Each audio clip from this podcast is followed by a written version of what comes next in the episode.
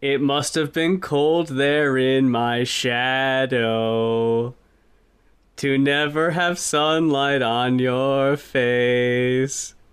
You were content to let me shine. That's your way. You always walked a step behind. So I was the one with all the glory. While you were the one with all the strength. A beautiful face without a name for so long. A beautiful smile to hide the pain. RC. Did you ever know that you're my oh hero? Was just imagining this And the whole time. everything I would like to be. You know, it- it's so I kind. can fly higher than an eagle. You're, you're too kind, Muse. RC, for you are the wind beneath my wings. Thank you, thank you. Th- th- it- such kind kind words. Uh, much like the uh, from the the movie Whitney Houston's uh, "I Want to Dance with Somebody." Where, where you can hear how the lyrics are illustrating what's happening in the film uh, Oh. in relation to what's happening in the song. I can hear how the song is telling me how you truly feel about Oh, me as boy. a person, and I, and I really appreciate it. But uh, uh, Wouldn't it suck if my recording wasn't going? and I had to do it again. No, um, you just reminded me too. A little side thing. One aspect of uh, "I Want to Dance with Somebody," which, by the way, I love that fucking song. It's great, but oh yeah, there's one part of it that makes me laugh every single time, and it's towards the end. There's, there's like the little breakdown in the bridge, and then it's like, and she's doing the like, "Don't you want to dance? Say you want to dance? Say you want to dance?" And then there's just a voice that goes, "Dance." Dance, yeah. Like, uh, who the fuck is that? do it. it's the chorus girls behind the, the guy like that look like Grace Jones or something like that, just like creeping up on her, going like dance. And it's like Dance. okay, I'll do it. You haven't seen him the whole song, and he just pops Right. up. Ah. Were you there the whole time? As you were singing that, there was like a one random part where you went like, yeah. While you were the one. Uh, And I was thinking like, wow, I just imagined like you like Cartman singing this and. and Come sail away. no, no. Uh, when he's doing the, the Christmas song, the end. Did Oh. something- That's right. Like, you just like uh, use you in a Cartmanized form, South Parkized form. You know. Oh, no. the reason I did that was because of a throwaway comment you made before the mics were live. Uh, because we're talking about Plastic Beach, and you mentioned beaches. So the only other thing I was thinking of was making some type of melt in your mouth, not in your hand snowflakes joke. but it oh wasn't Oh there God. yet. So what happened was, I think it was around International Women's Day or something that M&M unveiled the new purple M&M, who was, according to Mars, a non-binary M&M and had the shape of the peanut M&M. Tucker Carlson decided to go on his show and reference uh, the M&M as being obese, even though the the had the exact same shape as the peanut M&M. But you know, I guess that's not important. And I wish I could bring up the exact wording because he says something like, M&M has a new candy, and you know it's uh, the non-binary and obese, so we're gonna talk about that because that's what we do. Like it sounds like someone who knows how shit their fucking job is. Like, And you're like, you are what the we person do here making now. it a thing. Like, yeah, that's we my just thing. Like, we yeah. just waste time talking about fucking candies here. I can't believe this either, folks. You should just see how much I get fucking paid to do this. It would blow your fucking mind. Yeah, it's like it's your. You can focus on whatever you want to focus on. And you do. You make up shit all the fucking time. You manufacture this outrage about all this bullshit that no one's complaining about. So so we decided to make this whole big thing, talk about the M and I honestly don't even remember seeing that much of a public outcry about either one way or another. I saw most people were just clowning on Tucker Carlson for just being a jerk because he always is. Right. And M&M's posted a thing saying that they were that they were discontinuing their mascots indefinitely. And in the meantime, Maya Rudolph was going to be their celebrity spokesperson. Now, I don't believe this. And I saw a lot of people being like, "Oh my god, I can't believe Mar is fucking folded." And they fucking gave in to the right wing pressure. I don't believe they did. This has never happened before, especially not from this little bit of criticism. This is not how this works, okay? Companies, if you notice, they almost always lean into right wing outrage because it's marketable. It gets people talking about it, and whatever gets people talking about it is good for business. I think not enough people were talking about the M&M outrage, so M&M's decided, well, let's just fuel the fire a little bit, shelve the mascots because everyone's gonna hate that because everyone loves our mascots so much. I I guess the Super Bowl is coming up, right? I think this is just a way to let people know that Maya Rudolph is gonna be in an M&M's commercial. Because why wouldn't you? The mascots will be back after that. I don't think they're to be gone for very long. I think they'll be gone for just long enough uh, for people to kind of miss them, I guess, or kind of forget about them. Sorry, because I was just thinking about the remember the Mr. Peanut thing where they turned it into a baby like Yoda. Yeah, it's really like that. I was thinking that too when I was talking. That yeah, it's just th- th- they're gonna they're gonna put him to the side.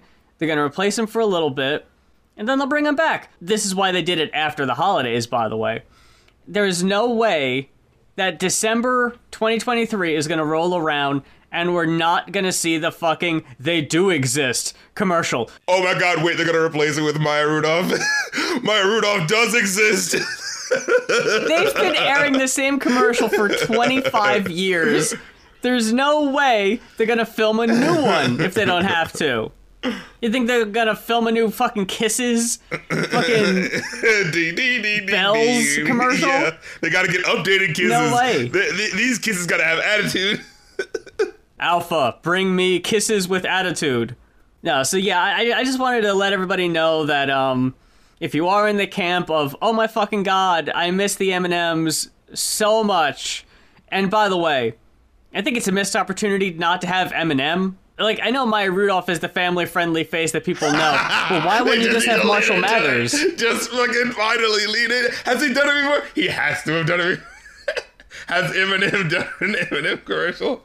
Have him do a little Eminem rap. Cause what? What the fuck else is he doing right now? Why hasn't Eminem done a commercial for M&M?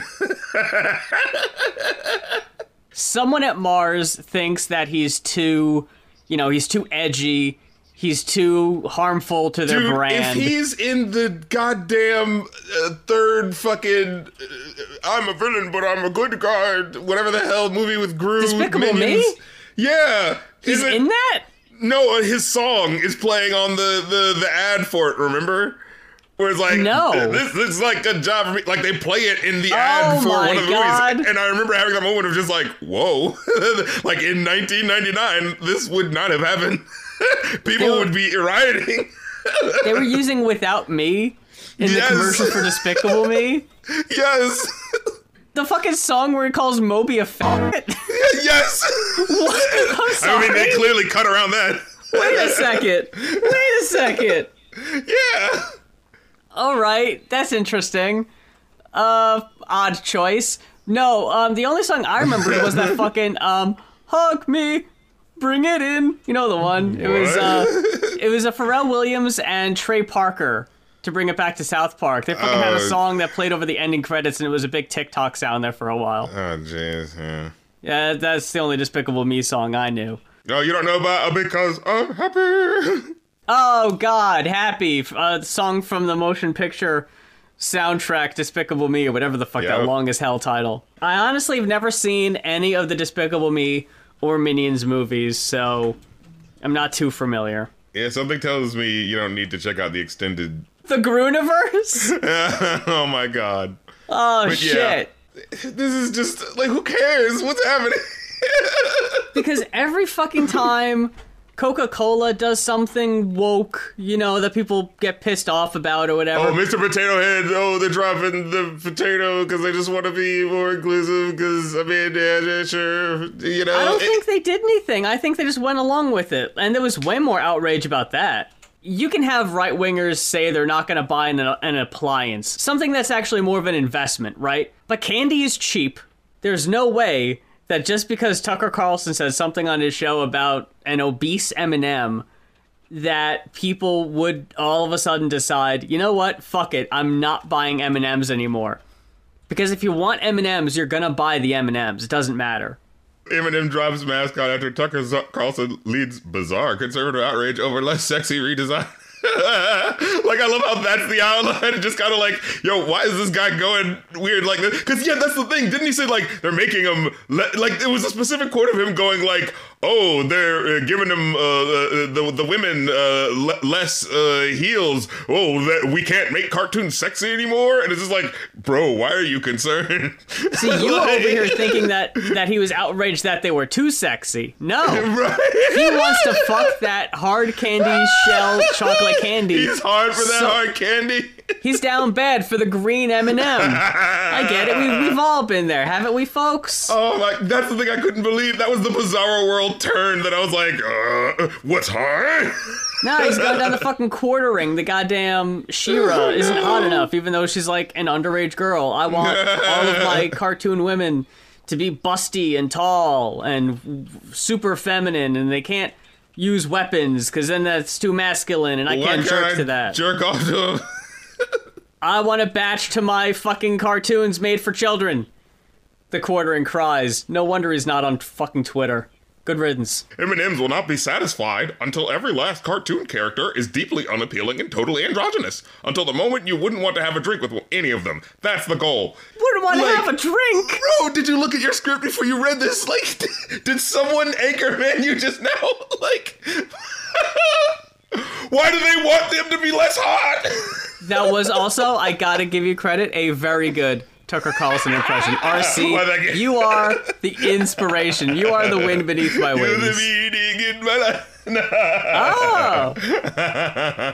No, uh, so I'm just gonna say, like, I think this is just some bullshit, and I don't think it's really gonna change anything. I'm sure the mascots will be back before too long. Hey. You won't even notice. Hey, but Tucker, you know, there's a there's a whole like group of people on the internet that are into like you know androgynous things that aren't people. Kind of like, like you can, you know what I'm saying? If you weren't so uptight, maybe you know what I'm saying. Maybe you could get in with them, because that kind of sounds like that's where we're going here. Like, you know, eh, don't they have different? uh you know, different terms for the different types. I mean, I don't know what a shelled animal would be called. There must be don't know. something for people I, who I are know, into I know turtles. there's furries. you I know, know there's scalies. right, Um, right. But what would be a, a, a not too beshelled animal? though. Uh, outside of that, yeah. w- What are a fish? sheller. Scalies. Uh, Fish.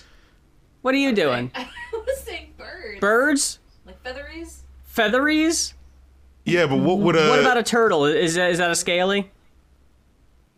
Cause, because Yeah. but, but a shelled animal because we're going for M and M's because that seems to be his type. You know what I'm saying? That's right. Okay. yeah. so a sheller, you know. A Shell. Yeah. Or you could just go the some complete other way around and just shove a fucking Snickers up his ass because it always looked like a dick anyway. It's got the vein. So, I don't know. I'm, I'm just saying he has options. I'm not like he's putting all his fucking um e- is his Rufflestover's Easter eggs in one basket, yeah, he- and he's looking. you know you're limiting yourself. he wants uh, animated characters that he can have a drink with that that you might be attracted. Have to. Have you tried drink. the internet, dear boy? have a Google. You're making me think of that fucking um. Doug was a bartender, and the video game characters would Oh come my in. God! ah. that's what you're reminding me of right now. Like, oh, the fucking green M&M came down and had a drink, and the, I don't know, the the the Twix rabbit sat down. I don't know. I can't think of any other candy mascots. Oh, the, the, the zebra Oh, Tony the Tiger. the fucking zebra from Fruit Stripe Gum came in and sat down, and no. and the the, the, the punk rock duck with the nose ring came in and sat down. I don't Mm. know. They're all gum. Oh, Cap, Captain Captain Crunch. He's a, you know what I'm saying. I mean, I could talk like- all day about ladies cereals, but I'm thinking you about know? I'm thinking about candies though. Oh, well, I mean, what the hell is most American cereal other than can? Uh, you know, oh, I'm getting I mean- political. they already have a Sour Patch Kids cereal, so even our even our candy is cereal, and our cereal is candy. Reese's Puffs. I mean, we already kind of broke the veil. Eat 'em up, eat 'em up, eat 'em up. Yeah, we looked through the we're through the looking glass on this one. The singularity is real, folks. I've, I'm just here to tell you, the really the, the lines of reality have been blurred. Yeah, and the woke mob out there don't want you Oh. to have sexy animals in your mascots that you want to jerk off to. That's what they want to stop. That's the real thing that they're after. The, the music's gonna try to shut me down and say, "Oh, I'm being paranoid." Because no, No, you know they make what? it ridiculous so that they can they can try to take away my jerk material. Well, I don't have the internet. I don't know how else I'm gonna get this stuff. Where do you guys keep getting this internet They keep telling me about? I, I already know better than to try to silence you. I can't hold you back. there, there are no handcuffs big enough to restrain your freedom of speech, RC. Especially when it Mm, when right. it comes down to fuckable animal mascots, Yeah, or which there are no shortage of. Or not just animal, but uh, you know, food related to the animal. So I'm talking about, you know what I'm saying, motherfucking uh, uh, the snack that smiles back goldfish. You know, why don't they Oh. have a? Why is there no fucking um shoe heel lace or whatever the fuck on on one of those, huh? So I can tell the genders, huh? What's going on with that, huh? Why don't we make that political? Yeah, I guess they're all like Toad, or at least how Toad used to be, where it was all just like genderless. They're- They're all, you know. I want my gushers to have bows on the girls so I can tell which ones are girls that I can be horny for. I'm not going to give my son any pink candies because I So I know can- what those do. so I can know which ones are for the girls, which ones are for the boys, and which ones So- I need to, use, to keep for later to jerk off to. Sorry, son, it's blue raspberry and nothing else, and you're in luck because it's always the best flavor of candy anyway. So good for you. You've won the lottery, the genetic man. candy lottery. But anyway, besides that, What an asshole. Anyway, yeah. I, I don't think we really have time for it at this point because we've already talked at great length about that. But I also wanted to to, to address the uh, the what people are talking about the Facebook, Instagram, uh, non-binary breast ban lifting. oh, what's up? Yeah, what is up with that? I didn't. I yeah, I haven't heard about that. A listener of the show, Emma, who requested a couple albums back in the day, uh, sent me the New York Times or New York Post, New York Post article, and it was saying that uh, Facebook and Instagram were going to be allowing you to post bare breasts and nipples, but only if Woo, you are let's go. non-binary or trans. Huh? How are they gonna? Well, see, here's the thing. First of all, my first red flag was that it was a New York Post article, and they're essentially like the Sun or the Daily Mail. Mm-hmm. They're they're an American right wing publication at this point, so I already knew to take this story with a grain of sand. I knew it wasn't exactly going to be what it said in the headline. It was going to be clickbait. It's gonna. It's just supposed to piss cis people off. Like, why can't I post? And mm-hmm. the wording in it is such a way that I honestly think for non-binary people and for trans people, I think it's only going to apply to people who are flat-chested. So this is uh, female to male post-op who Okay. have had top surgery. That's going to Okay. be okay. You can show your nipples because you don't have breasts anymore. Well, Um, yeah. But I don't think anyone, trans or non binary, regardless of their gender, is going to be able to post a topless picture if they aren't flat chested. I think that's still going to get struck with a with a a flag. so so my fat ass can't uh, post a picture is what you're saying Is that is that what I'm really hearing? What's going Hmm. on right now? Yeah, I, I, it doesn't uh, it doesn't specify cis men. well, now we're seeing the real discrimination. yup, yup, it's Oh, true. just trying to, you know, all of this uh, woke agenda's just trying to keep men from putting their, keep trying to keep fat men from putting their nipples on our Facebook pictures. I knew it all along. was, was, the picture just going to be your nipple, like a close up? Censor this, Facebook. Oh I'm fucking, shit! I'm fucking Peter Griffin over here. Hey, whose side boob is dead? That Family Guy reference is old enough that I actually get it. I'm not haven't watched watching that show Family in, Guy. like, Jesus Christ. 15 years. I saw some Family Guy short thing on YouTube that was just like season 21 lois gets a haircut like some recent celebrity i think and i'm just like Oh, i good. don't even care i don't even care That sounds like gold. yeah You reminded me. I, I was gonna ask the fucking Rick and Morty. Oh my god!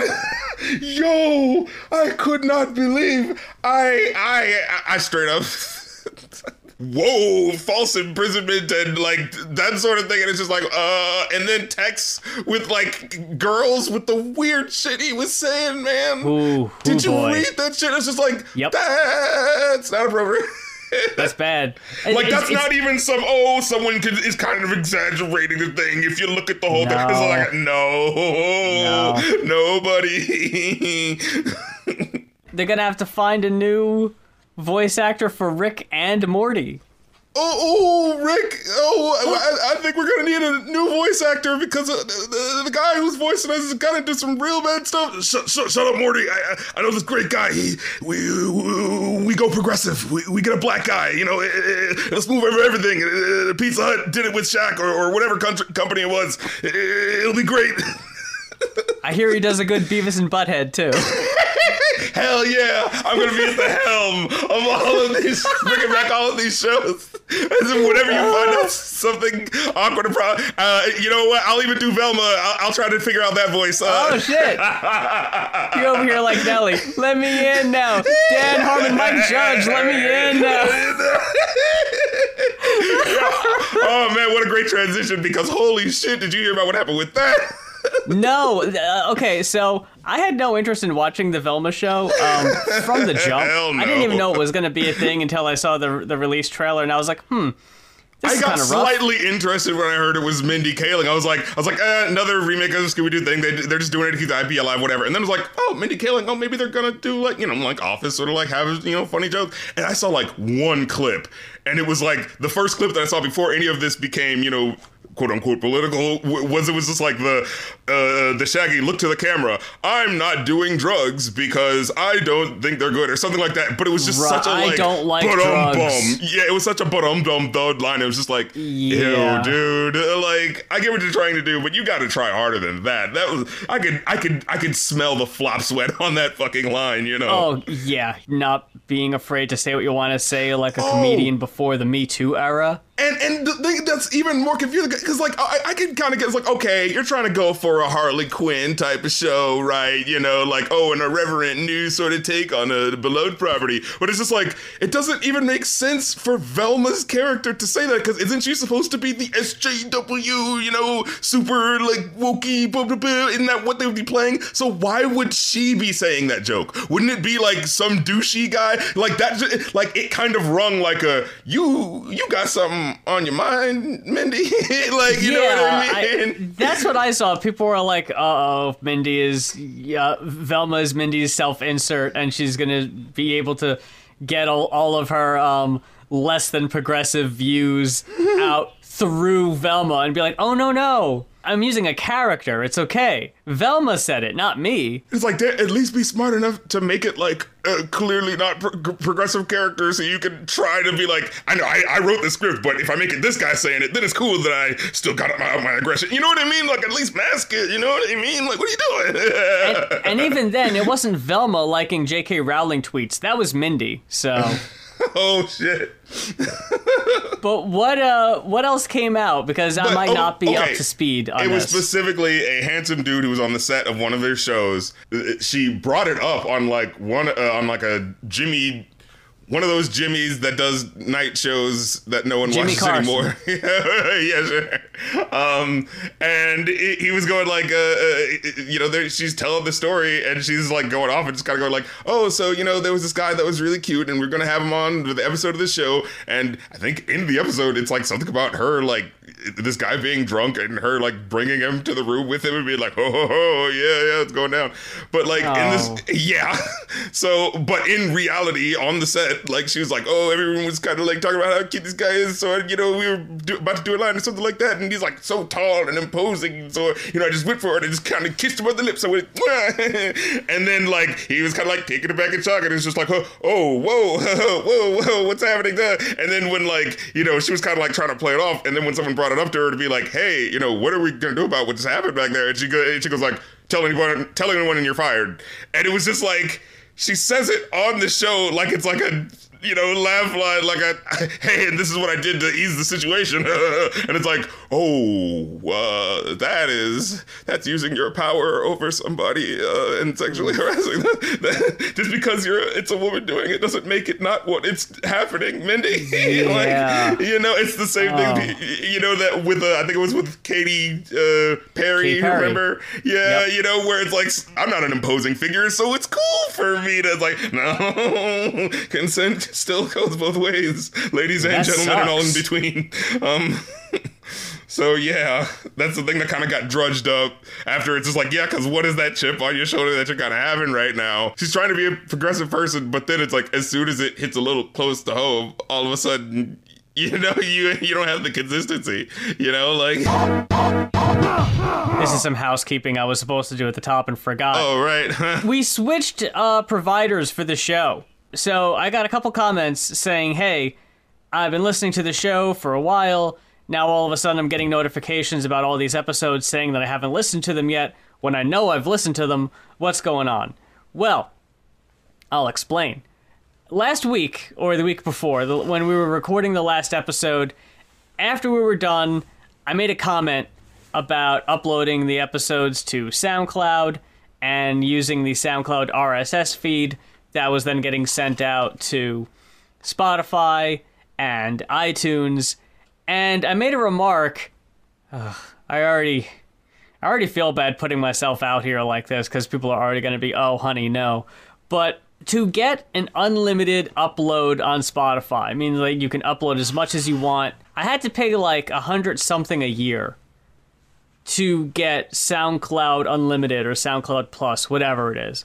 And I was like, I know there's a better way, but I just don't know what it is. And you just offhandedly were like, I just use Anchor. And I had no idea what that was, and I've never heard of it, never looked into it. And since then, I've uploaded every episode of the podcast from 100 on to Anchor, and I've also taken the time to go back and all the episodes that were unlisted from sound uh, from Spotify and YouTube. I'm going back and re-editing those episodes now. So episodes one, two, and three, uh, a couple in the '80s, the episode we did with Mega Ran. Uh, I'm I'm trying to go through them, edit them, cut out stuff that hasn't aged well, stuff that's just I mean, for people who have been following us for a good while, the first string of episodes, Oh. I, I wasn't cutting anything out. So these episodes would be gonna like, two hey, we're hours. recording stuff, sure, whatever. We're just gonna talk for a while, whatever. Let's talk about Charles Manson or something. and we would just fucking ramble. And there'd be good stuff in there, but there'd be a lot of times where it's just like, oh, let me look this up real quick. Yeah. And then there'd just be like a minute of silence and just be Oh like, my what the fuck was I doing? Yes. So I'm not even lying. I've posted like an episode from way back when, and it's like a half hour. Like, this is the good shit. All the other stuff is gone. The boring shit, the problematic shit. the awkward You got to understand. We've been doing this show for nine years. yeah. Oh my goodness. We're we're heading into our tenth year uh, next year. And, and So- when we when we started off, we weren't we weren't the uh, statesmen of uh, internet representatives that we now find ourselves at least feeling to be. You know, like when you sort of you know you know like nobody cares about what I'm gonna say, so whatever. uh, You know. We had some growing up to do, but everyone does. Everyone goes through that. I don't think we're you know alone in that. So sure. I'm just letting y'all know. We're also on Google Podcasts, and I think we're also on iHeartRadio.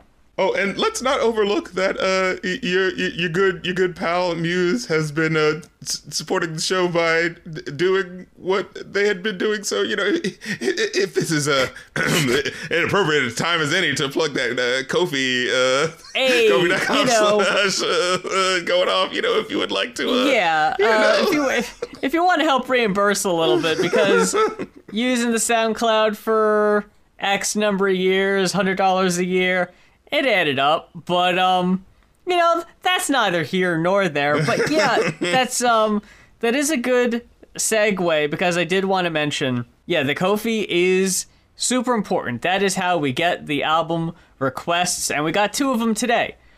But I did want to let y'all know because the plan has been for a while now that if we get the queue down low enough, we will lower the price a little bit until it gets high again. With that said, our last few episodes have been stellar. Y'all have been giving us a lot of really great stuff to re- review. I've said this before, like the show is what it is because of y'all giving us the albums to review. If you want us to go through these quicker, maybe request shorter albums. Cause um Have you requested a lot of them no, I'm kidding. a lot of them are like 45 plus minutes. Some of them some of them are more than that. And that's that's fine. You know, we don't mind doing it. Look, they're trying to get their money's worth. Who are you to tell Uh, Exactly? I get This is their freedom of speech, Muse. Uh, yeah, I understand why y'all are doing it. But what Muse is trying to say is that we try to work in shorter requests uh, every now and then uh, so Yeah. that we can get through it quicker. So if you request one that's shorter, yours is probably going to get a little ahead of the queue. So maybe that's a little incentive there. that yeah, yeah, that's true. We have been trying to do first come first serve for the longest time, but when it comes down to trying to do 3 albums and an episode, we try to get a shorter one, like a couple shorter ones and one longer one to even it out. But we Right. don't really have any short ones left. We have a couple, but not many. So, yeah, we we don't have a lot of options right now. So, we're only going to be able to do two album episodes for a while. So, if you get if you request a shorter one, yeah, odds are it might uh it might get reviewed Just sooner than later. We'll just say that. But yeah, that's Kofi, ko-fi dot com slash Slash. going off, G-O-I-N-O-F-F. Dr. Goatman, course. bam, coming back in, requested Gorillaz' Plastic Beach on the third, uh, you know, main album uh, from Gorillaz. This was at the time when I was at my, uh, what, what, what do you call it? Uh, my starting to have buying power. I, I was starting to be able to have money.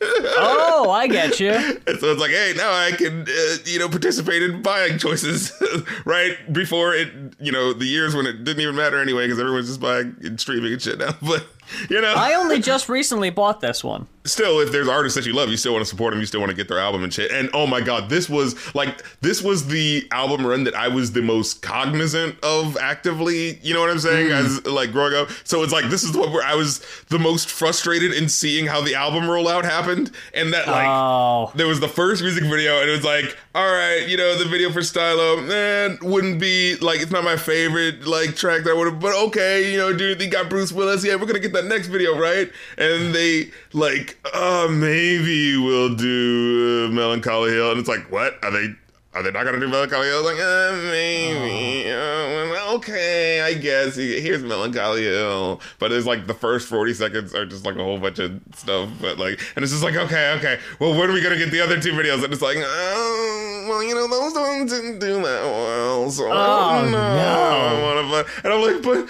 but we got the screen, we got the schematics for them and everything. Why can't you just please just do the video? And they're like, uh, I don't know. We want to do one for Super Fast Jellyfish. I don't know. Oh, that Uh, sucks. I don't know. And so it was just like, oh my fucking god, just like it, it just felt like uh you know uh damage report, like checking in every couple of weeks just to see like, are we actually gonna get anything? Are we actually gonna get anything? I was not as aware of this one when it when it came out. I remember actually um, not being in love with it when I first heard it back in, I guess, 2010. Because I guess I was just expecting something more like the first two. And also, this is the first one I think where he doesn't have someone else producing with him.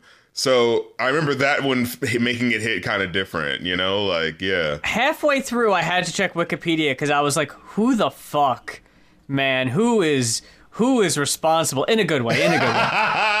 I, I, I needed answers though, because I was like, "Holy shit, these are really." And then to, to just see Gorillaz all the way down yeah. was like, "Oh fuck, okay, goddamn." Uh, yeah, this is really uh, this was solid, man. Not without its low points though. Yeah.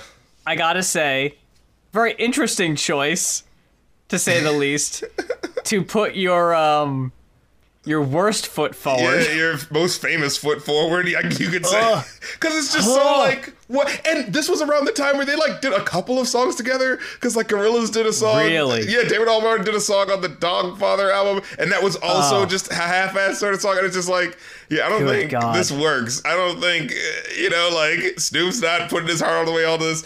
Gorillaz, you don't feel, and th- it didn't seem like they were being forced to do this. It seemed like they were just like, what? Yeah, does this work? And it's just like, uh, I feel like this is something I would have wanted to see in the early 2000s, you know, to be like, oh my god, what? Fresh off of, oh, oh, oh, oh, and then he's doing a track with Gorillaz, you know, like, but yeah, it just felt like so, uh, just energyless this uh, these collaborations. So just starting off with that orchestral intro where it's just like mm, okay it's just kind of there. I'm like all right all right. Just welcome you up. Maybe you're like you know you're uh, uh you know showing up on the shore you know you're lapping up on the shore you know what i'm saying slowly awakening to seeing what's Ah. happening, you know, and then brr, brr, and then somehow Snoop Dogg is here, but he didn't have a full verse, so he had to stretch out the parts that he had. I resented Snoop for distracting me from this synthy, brass blessed instrumental with these uninteresting lyrics and his, you know, his way of delivering lines. yeah, it, this was not the warmest of welcomes if uh if I was showing up on Plastic Beach. yeah, it feels like there's like a, he's like a drunken sort of like stupor with a straw hat on, just kind of go, hey, hey, welcome to the plastic beach. like you know, in between blackouts, he's welcoming you. It's like, who is this guy? Why is this our welcome? Why does he? Where is he going? He keeps leaving. You know, like what is happening? And I remember like they did like a video for this where he's like on like a little captain's boat sort of thing because uh, Oh. he, he apparently can't film in uh, England because he's banned there for for because you know he smoked pot or something like that. So it, that's still Oh, really? bullshit. Yeah, yeah. Um, Fuck. So they filmed something where he's like, "Oh, look, he's in the big top hat and he's got the eyeglass and he's looking around and da da da." And it just so feels like it's just so like, why did we even get Snoop Dogg to even film this? This is such a waste of time. Like nothing is happening. Write an actual full verse. I, I think I actually, uh, I, I don't know if it's uh, available anywhere, but I, I actually ended up doing that because you know, for me, I'm like a really big Gorillaz fan. You know, I like, you know, they inspire creativity. So I was like, okay, there's so much of this where there's just nothing happening. So I just wrote a verse like in between what he was saying because I was like, I was like, I just want something else to happen other than yeah, the kids gather around. I need your focus. Uh, something, something. Uh, the world is hopeless. Uh, Neverland. like, what's happening? Say so, speed up. What are you doing? the hypnotic brass ensemble were on point. Was really So, digging what they were doing. So it makes it feel like even more of a waste where you're just like, why is he here? No clue. It, it also kind of felt like White Flag was also kind of an in, it was an introductory track. yeah. So I don't know why we needed a Welcome to Plastic Beach and then this. Like Yeah. this would have been fine on its own. Definitely a triple intro. And while I do think it's better than uh the first track, I like there is a bit of it that feels a little bit like they just kind of mash two things together instead of it really feeling like they're integrated into each other as parts, you know what I mean? It, it was jarring. I, I liked it, but it was kind of whoa. Yeah, it's like uh, okay, like it even comes in. There's like a little bit of distortion that feels like it still kind of wasn't cleaned up. You know what I mean? At the beginning of the verse, it's just like what is happening right now? And I mean, I guess it's descriptive, but it's like it, it just feels like they don't like follow the concept enough for the real descri- like you know because it feels like it's supposed to be like oh the intro you're introducing it to us and but it's just like this ain't Atlantis are you sure I nearly suffocated when I touched the shore no rain condoms it poured and up the road you'd never guess who I saw like Yeah, like, what? yeah, oh, there's no rain here, only condoms. Like, I, I get it with it being from like a metaphorical, like, oh, whenever you want to do it, but it's just like, that's just such a weird description. it only, no rain, it's only rains condoms. That's just such a weird descriptor. What is Plastic Beach? Like, is it a thing? Uh, or like, is is it something otherworldly, or is it just It's a, it's a play off of, you know, that that big trash heap. the Garbage Island? Yeah, yeah, that's like. Oh, okay. I can't. I think it was the Sun, Moon, and Stars guy who like painted it the way he did because yeah, he was trying to get uh them for something. But the whole story of that just kind of feels like it just petered out. I remember because again they couldn't finish the fucking videos. And so you're just kind of like left with this ambiguous, like, oh, this is the first time they really had an antagonist. What's he gonna do? And then it's just like, hey, if you find, if you, you know, ask him later on, they'll tell you what it was, but we didn't have time to finish it. And it's so just like, oh, god damn it, it's Uh. a blue balls of an album. Uh, Hate that. But and even so, like Mos Def as the Sun Moon Stars. First of all, just that name is just so like, what is that? Sun Moon Stars? Like that's not a name. and and it's kind of a thing where they like kind of leaned into it with the do your thing do your thing video where it was just like a yeah we didn't really resolve this plot so I, I mean this isn't real like he is just kind of like a character that we created so he's just kind of like chilling there in this video it's just like a that's What such a fuck? god damn it Gorillaz No. this is so you but yeah, we'll, we'll get to the disappointingness of the Mos Def later. Sorry to spoil it, but oh man, a lot of this album Oh, you really is. feeling most deaf. Uh, yeah, we'll we'll we'll get to it, but like the white flag, like the rap is okay, but it, it just feels like it doesn't really like focus as well on like really telling you what's happening because this really could be the descriptor where Snoop Dogg fails, and it feels like it's still kind of really not really giving you the imagery, you know what I mean, in a real full way. I feel like other Gorillaz tracks really like pull you into, you know, there's something that just hmm. felt a little slapdashed about how this came together, you know, like I did like it when the orchestra came in at the end, it felt a little better, but is there's just something about the beginning that felt a little. Oh, it's a rap song, but with an orchestra. Isn't that different? And it's just like, I mean, I, okay, but you know, you didn't really put them together. You just kind of like bookended them, you know, like It was weird that they put the two songs with the orchestras back to back like that. yeah. You could have like maybe bookended them or something, but you front loaded it to where it was like, geez, we're just getting them back to back here. Um, yeah, I, I liked White Flag, and honestly, I'm fine with it. It's like I don't hate it, but it's just like I just don't find myself actively wanting to come back to it. And as far as like I'm usually the person who likes the Gorillaz rap songs, you know, because that's the one where my brain like as a kid like you know attached onto it more, you know, because I like the rap songs, you know. Um, but uh, now Rhinestone Eyes is Ah. a, a fucking smasher. The the fucking gargoyle man Sprechstimme vocals he does, like god damn it, I can't resist it. yeah, it's uh, it's interesting because the groove.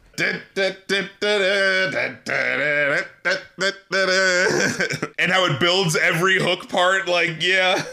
And but then 2D's vocals are just like you know 2D's vocals, so they don't really match the energy, but they mix really well. uh, so that's him getting the most in his uh, talk sing bag. Uh, yeah, then we get to stylo. And you know I, I thought coming at it you know i always try to be like oh how am i going to feel about it with fresh eyes? But I, I, i'm just not feeling it as much. Like i remember listening to it and getting you know just being like oh snap Mos Def and seeing the music video where you know Bruce Willis is gonna be so cool. And just something just felt so over underwhelming to it when it starts off and it's just like oh snap and here comes Mos Def he's kicking it off. Love electricity shockwave central power on the motherboard yes. Uh okay that wasn't really like a Right. Okay, what's happening? Oh, no. Push up, overload, legendary heavy glow, sunshine, thunder roll, keep this on. What? That didn't. Re- what is happening? Yes, the lantern burns firm and easy, and broadcast so raw and neatly. Thunder roll, sunshine, working out, out, out, out. I'm like, oh god, is he just doing a fucking bridge? Like, what? Is- Like, what is this? And then he comes back at the end just to do the same thing. It's like, oh, come on. What a waste. Ah. I thought he was okay. Like up to that point, I was like, "This is a good song." Bobby Womack though fucking makes it. Wait, no, no, but here's my thing. I feel like these feel like they're just three different songs happening. They don't feel like they're connected. Yeah. They don't feel like there's anything that guides them making it sense from, oh, here comes the verse and here comes the. Even the fact that there's like a couple of seconds in between them, it still doesn't feel like they're connected. You know what I mean? Like when Bobby Womack comes in, the, there's only one way. Like that's strong and incredible and powerful. But then I'm like, was that really related to what the hell was just happening with the then the Mako fly? You know, like it, it does not feel like we were in sync here. You know. Like even in the way that oh sure you could say like oh is the Clint Eastwood verse really related to what's happening in the hook but like it still feels cohesive you know what I mean like You know something I didn't expect? Me liking these songs more than you. I think it's just because I was like, I've had the the disappointment of being like, you know, coming up and being like, oh well, Gorillaz that group that as a kid, like, I, you know, I just kind of messed around with their music and didn't really know much about them. And then when the second Demon Days, I'm really kind of being like, oh man, I'm a super fan. These guys are so awesome. I can't see what wait to see what happens next. And then just waiting around, waiting around, waiting around, and then just getting this sort of like. What, what Context does matter. Yeah. and, and now, now, Gorillaz has never always been like absolutely perfect or whatever, but there's just something that feels a little disconnected, and, and it is that feeling I, I, that we brought up that it's just like he's just doing this all himself, and there's no other person who really has like you know a thumb down on a specific idea that he wants to pull the direction in. That really I feel like worked with the first two records, you know, and th- there's just something about this that just feels like it needed something to pull it together. And like, I, I actually, you know, I, I like the. Uh, um 2D parts where it sounds like there's like two verses happening in between them. Like I think that's a cool idea. Like, but I also feel a little disappointed because it's just like, but they don't really do it the second time. Like you know, it just kind of starts, but they don't really do it again. They just kind of have the juice, you know, like, hmm. and so it just kind of feels like a, oh, that was a cool idea. And you just kind of half did it that time, and then oh, you got Mos Def, and oh, he's just doing the same verse, and oh, yeah, you got Bobby Mowack, but does that really feel like it's connected? What just came before it, you know, like, just something doesn't feel like through lined into how this song is coming out. You know what I mean? What did you think of uh Super Fast Jellyfish? Another one I was disappointed in, man. Like, Oh my god, I this is a 5 for me. Oh man, I got to say it. De La Soul. We talked about it again and again. What the hell is going I'm so confused. oh, this is the one that's always been, uh, yeah, that at least Up for is me. down, left is right.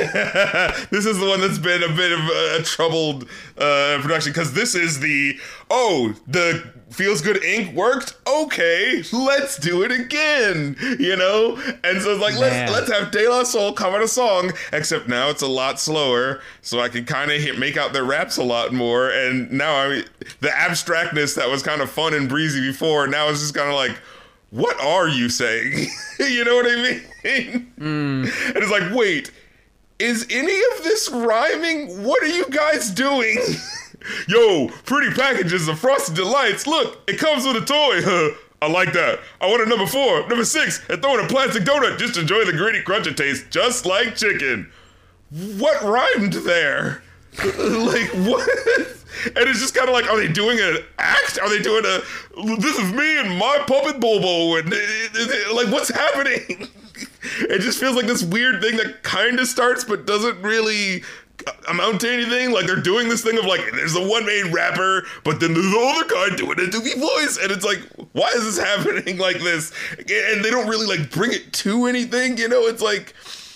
I don't know. It, like the second half of the verse, I feel like is cooler. The all hail King Neptune, it is one of me. Like I think that works a little better as it works. But mm. like, there's something about the track that feels like a little too basic. Like just the way how it just starts with the Rihanna pre-setting drums, the. psst, you know what I mean? It just feels a little too basic, you know?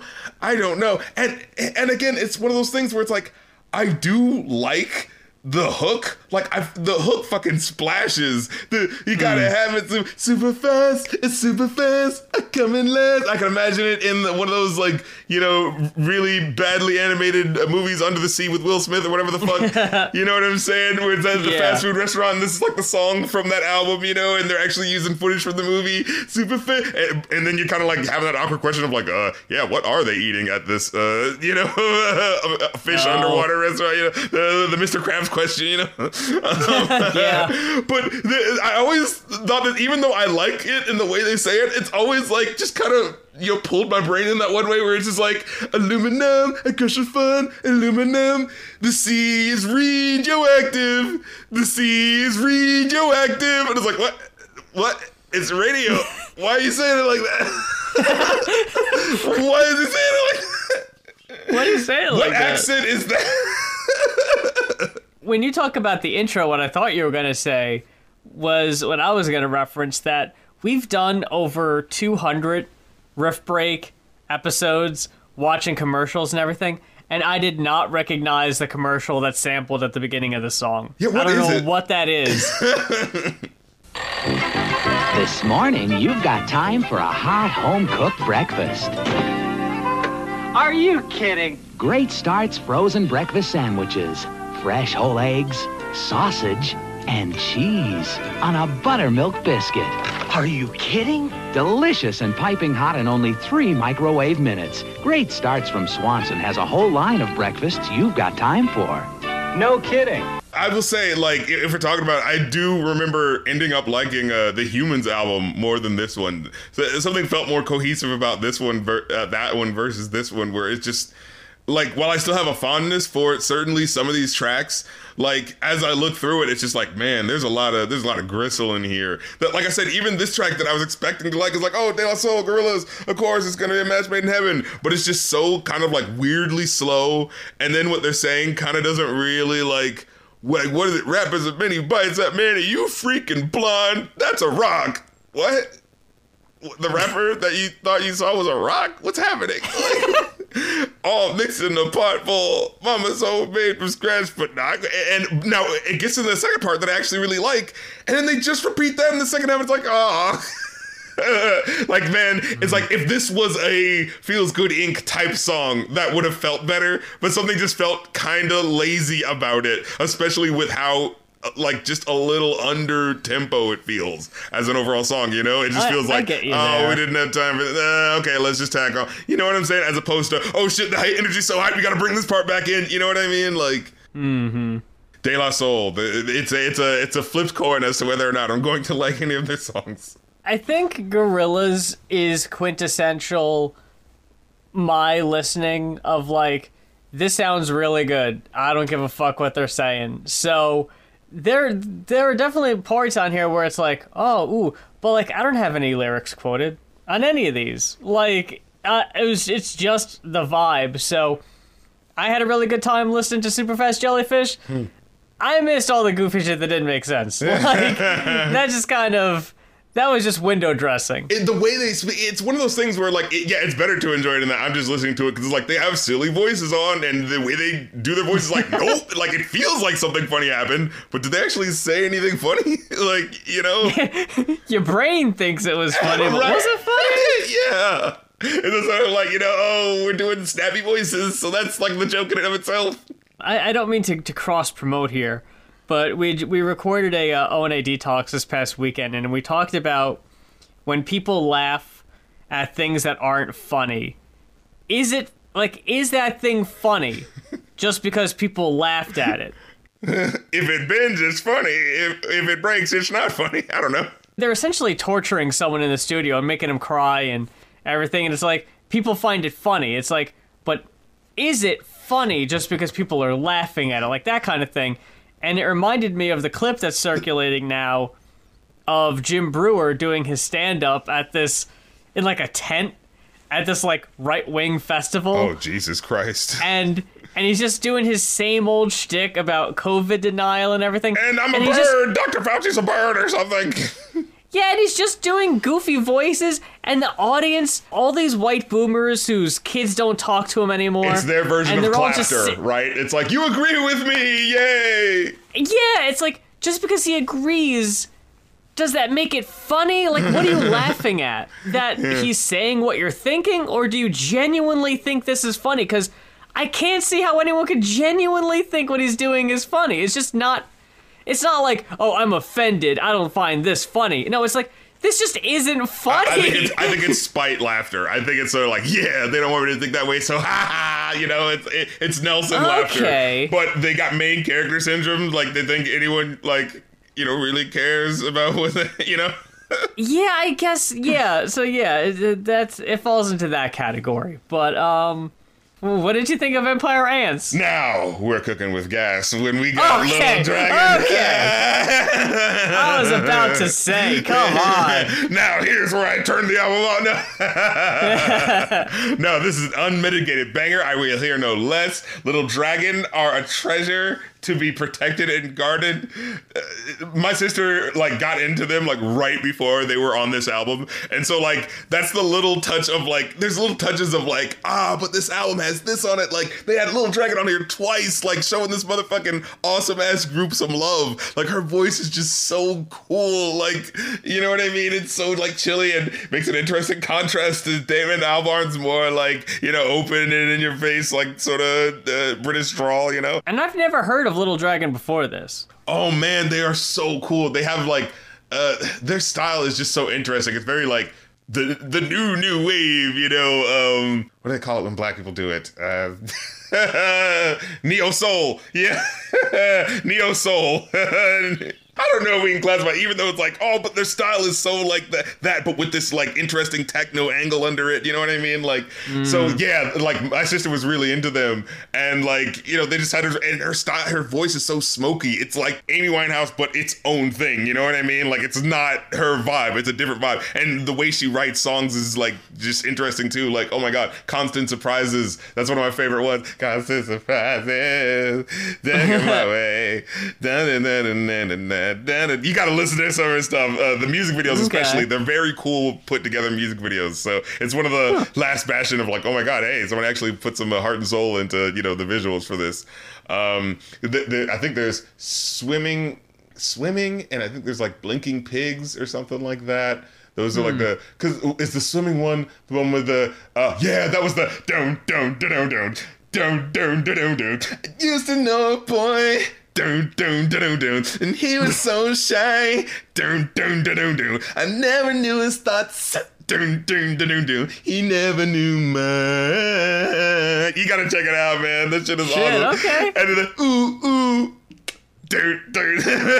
There's so many years have passed. My memories is clear as glass. Yeah, dude. It sounds dope. That shit is hype. Yeah, definitely check out Swimming. I think it's that one. Uh, Blinking Pigs and uh, Twice. Uh, yeah, man. She makes some bangers. Like, I, I just had to shout her out because, like, oh man, how many times are we going to get the chance? I know this is out of fucking nowhere, but yeah, this group really is that shit. And it's so, so when I saw them on here, like, right before when my sister was getting me into them, they'd be like, oh shit, they get the bump. And then, ah, they never really had, like, you know, huge hits after that. But it's like. Ah, That sucks. That's how it goes. Uh, yeah, stand over there with Janelle Monáe with the incredible, you know, uh, uh, female vocalists who are just not getting their fucking love. Yeah, what the fuck, man? What did you think of Glitter Freeze? Does this count? I mean, it's long, so Yeah, it's like five minutes, and I like I wouldn't skip it if it was like you know if I'm driving and I just don't want to put my hand out of the way to like skip it. But it like like it, it, it just feels like it goes on a little too long for what the ideas that are in the song. You know what I mean? Like like yeah. there's one part in the middle where it has the cool little freezy peak sort of like sound to it with the nice open it was the glitter free like that's the one part that's really cool but everything else just kind of feels like why is this going on for so long what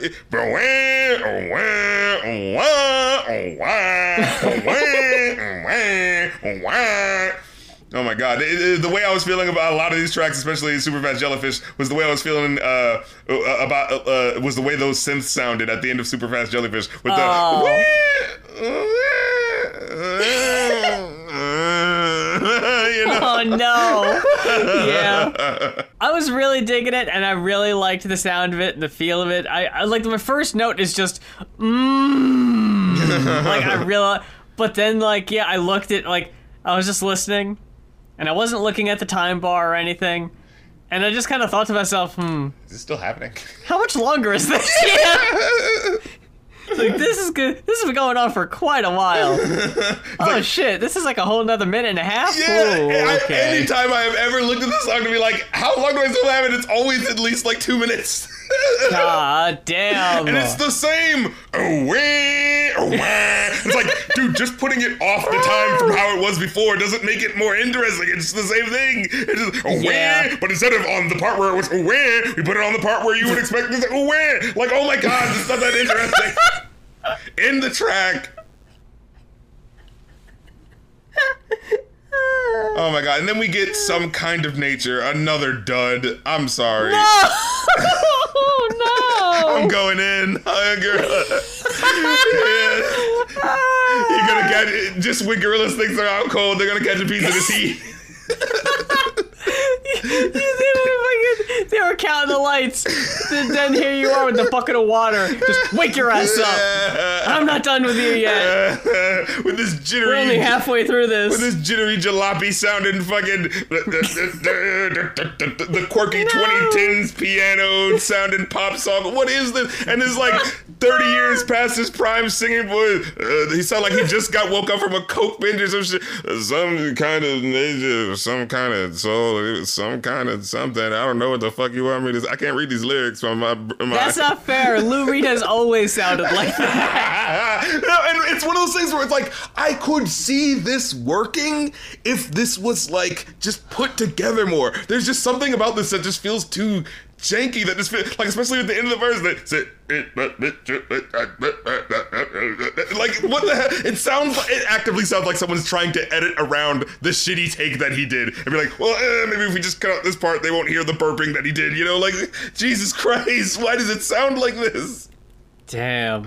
Damn. Now, 2D half saves it when he comes in with the, the British folksy pop, the, some kind of nature, some kind of soul. It's like that, that kind of like, hey, hey, don't, don't mind my uh, friend over there. He's just a little, you know, he's a little three sheets to the wind, but he'll be all right.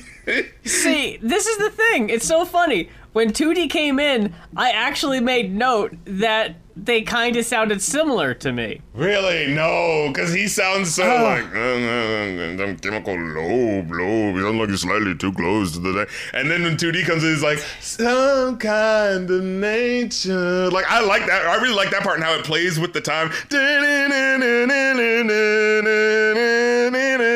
I thought that was really cool. It's like, hey, I wish we could play in this world, but now we gotta go back to dum dum dum dum dum dum dum dum dum dum. Uh, Some kind of chemical poison that, that wraps up people at night, and like phony priests or, or something. Uh, But, but I really like my. And then he probably said something inappropriate, and so they just cut it off, and it's like, fuck it, we can't do this.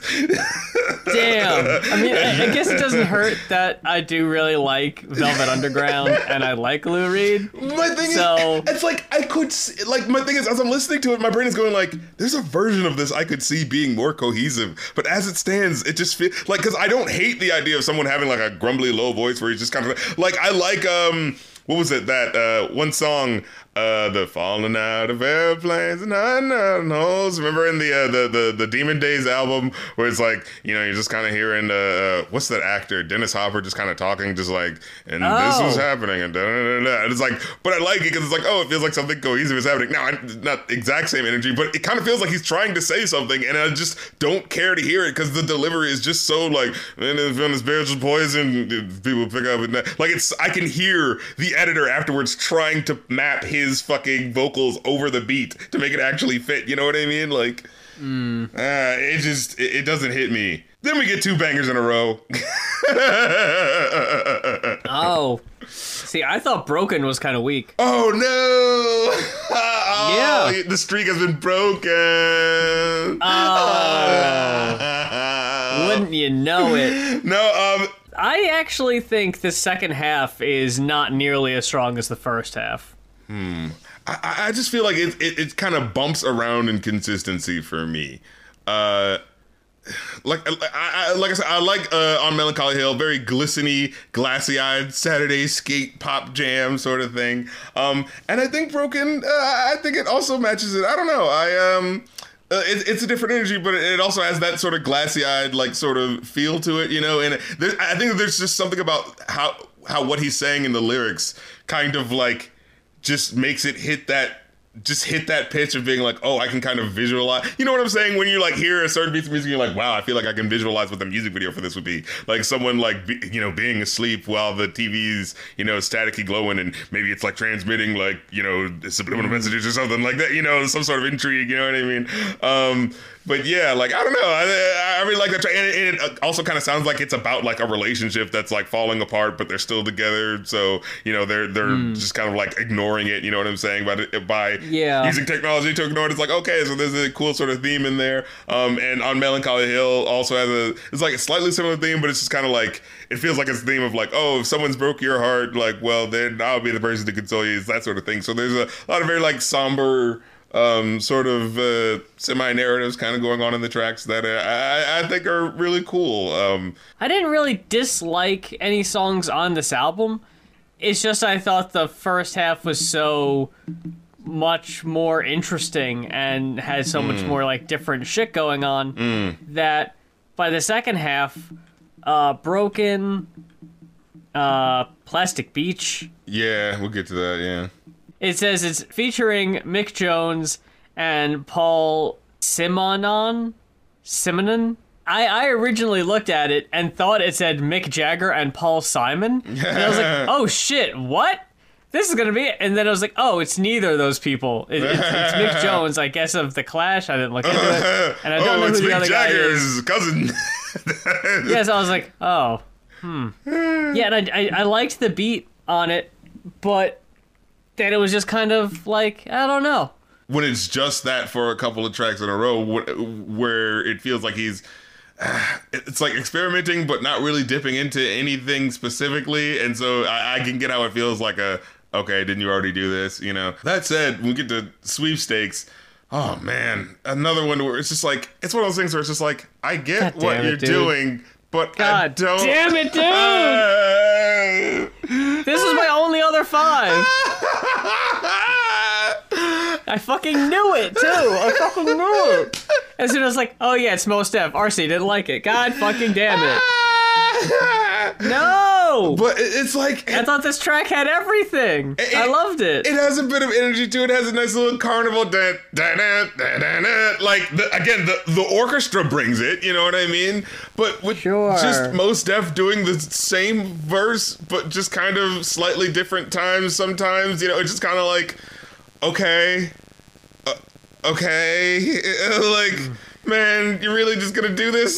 like, you know, like as I'm listening, it was just like, oh, come on. looking at and him. even what he's really saying, do this. and like, and the thing is, it's not that deep what he's saying. Like, you know what I mean? If it was like, there are some verses where it's like, damn, that was so cold. You got to say that one again. You know, but it was just like a sun, moon, and starry y'alls, each and every all of y'alls. The, there's there's and there's players and dealers in me. They say that their plan is okay. Well, let's see. Like, it just, like I don't know. Like, I, it's it's cool enough, but it just feels kind of underwhelming when I think about like.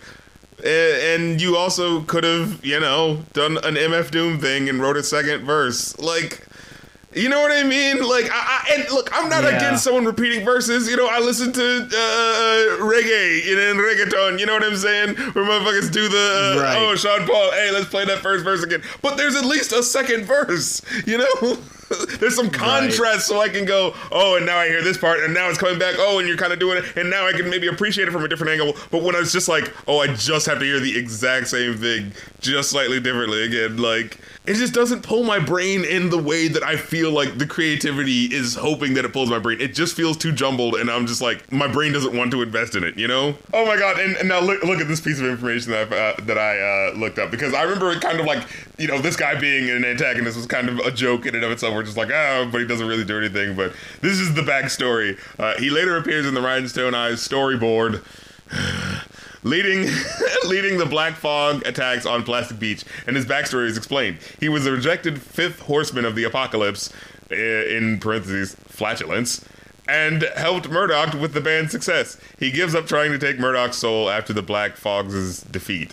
So it's basically uh, kind of like, oh, here's the whole reason they got popular. It's because of this guy. But he was a fifth horseman of the apocalypse, but he was farts. And it's like, I That's was so whack. right. I was just like, do you, do you feel? Do you feel the underwhelmingness? You- Yeah, that sucks. and I was thinking, like, well, couldn't they at least called him like Chance or something like that? Because like that's what it feels like the song's about, right? Like it's about, hey, take your chance, you might lose, you're most likely gonna lose, but it's about you know exploiting your confidence. You know what I mean? Like, because that's what I was mm-hmm. kind of getting as I listened to the verses, and I can kind of enjoy. Like, I appreciate it a little bit more now as I'm hearing what he's doing, but it's still that sort of thing where I'm just like, but I'm still not enjoying it. You know? Yeah, then I wasn't really feeling the title track. No. Oh my god. Th- this fucking track. It's just so like repetitive without saying that much again, which is starting to sum up how I felt about a lot of the tracks, honestly, now that I'm looking at it. And it, it- why the fuck is he talking about a whale for most of the time? And it's like, what? I wanted, it's the title track. It's about the plastic beach. What about the plastic beach? And it's like, no, guys, I gotta tell you about, to the dark, dark seas comes the only whale. Watching ships go by. It's the day we try. It, it, it doesn't know it's a Casio on a plastic beach. What? Oh, okay. Look, I, you know, I never typically expect questions to be answered on Gorillaz songs, but th- th- you really just didn't do anything there. Like, what? The, the ship. Yeah. There's a ship. Yeah. Oh, there's a whale watching ships go by. and It, it doesn't know that there's a Casio on a plane. Who can What? Why? What is happening? And then it, all it does for the the third part of the track is just like get meow, get meow, get meow. God, I hated that. Like, what is this? Like, oh, come on. That sucked. Then to binge, it really is a balancing act of like, if the music in conjunction to what's happening is good enough, you could overlook some shit. You know what I'm saying? But where Mm-hmm. this, this, like you say, like my heart is in economy due to this autonomy, and I'm like, okay, that was just two words that I don't see how relate, but okay, you know, like, but just you're just saying shit. Right, right. But it's the way it's delivered where it has that beleaguered sort of like, because right afterwards he's like, I'm rolling in and caught again. Uh, Caught again. Uh, Caught again. My heart is an economy, dude. There's something about the delivery and that kind of like sells it, you know what I mean? But yeah, I don't know. I, I, I still enjoy this track, even though it, yeah, it has a sort of like, bit of a one note, just kind of someone plucking the guitar while some stuff kind of comes in and out, you know. Then we get to Cloud of Unknowing, which I think is actually a really good track. Uh, I did. I feel like I didn't appreciate when I was younger because it was kind of like, eh, just no, like, well, this is what we're doing. Oh, we got to have, yeah, all right. So you like Bobby Womack, you wanted to, you like Bobby Womack, you wanted to have him on the big single, then you wanted to kind of give him his own song where he just kind of goes like, okay, you know, it feels like a, oh, you got respect for this artist, so you kind of, you know, you're fanboying out, you know. But as I come back to it, I actually really appreciate this song. It's sort of like the ending, sort of am- ambiguous where are things going. Feels like there's a you know weather vane spinning. Maybe there's a hurricane in the distance. And you know maybe we're up on a high up view and you're like oh maybe it'll go in another way. Maybe it'll dissipate. But we're still stuck in that just ambiguity of like just trying to figure out what's gonna happen next you know? And i mean it could be about a relationship or it could be about like you know feeling a boy was like oh man is everything screwed? Can we salvage this? You know what i mean? Um so yeah i think that's a really cool solid track. How'd you feel about that one you, you couldn't bring yourself. You weren't feeling No, it. like I just thought this album just kind of fell apart at the end. I, I um I like Bobby Womack. I thought the song itself was beautiful. I thought it sounded great. It Just didn't capture your interest, yeah. No, and I don't know what the ending is. What the pirate jet song? Pirate jet, pirate jet, pirate jet. Again, one verse. It's all good news now because we left the tabs running for a hundred years. Da, da, with the, the Frankenstein sense, like drinking to the drink, the. Like it kind of starts off kind of sounding like it's saying something, you know, like oh yeah, you know, like uh, uh I guess these are kind of like bottom feeder people who have kind of like survived after the great you know, chemical, whatever the heck happened. You know what I mean? Like, oh yeah, things were kind of screwed over, but we got to benefit from it, I guess. But then it's just like drink into the drink, the plastic cup, drink, drink into the cup oh, with the people, the plastic eating. pe- Like it, this man really just sounds like he was just like floundering for what to say. like the drink into the drink, the plastic cup you drink. it's like, oh my god, what are you talking about? Uh, overall, I give this a three and a half out of five. I ended up giving it a four. Now look at that. right? Definitely not the outcome that I expected. Check your expectations at the door when it comes to the Going On podcast, ladies and gentlemen. hey, exactly. Expect the unexpected. With that, uh, we've got El-P's I'll Sleep When You're Dead, requested right. by Wrist of Kings. Woohoo. From 2007, this one. Yeah, right at the tail end of the Bush administration. As much as I always get into a new Run the Jewels album when it comes out, I never really took the time to go back and listen. Yeah, he's not been my uh, white underground rapper that I that I've got. Mine was Aesop Rock. Uh, Oh, yeah. I mean, yeah. But I gotta say it. Listening to this album, I was sitting there thinking, I I I don't know if I need Killer ah, Mike.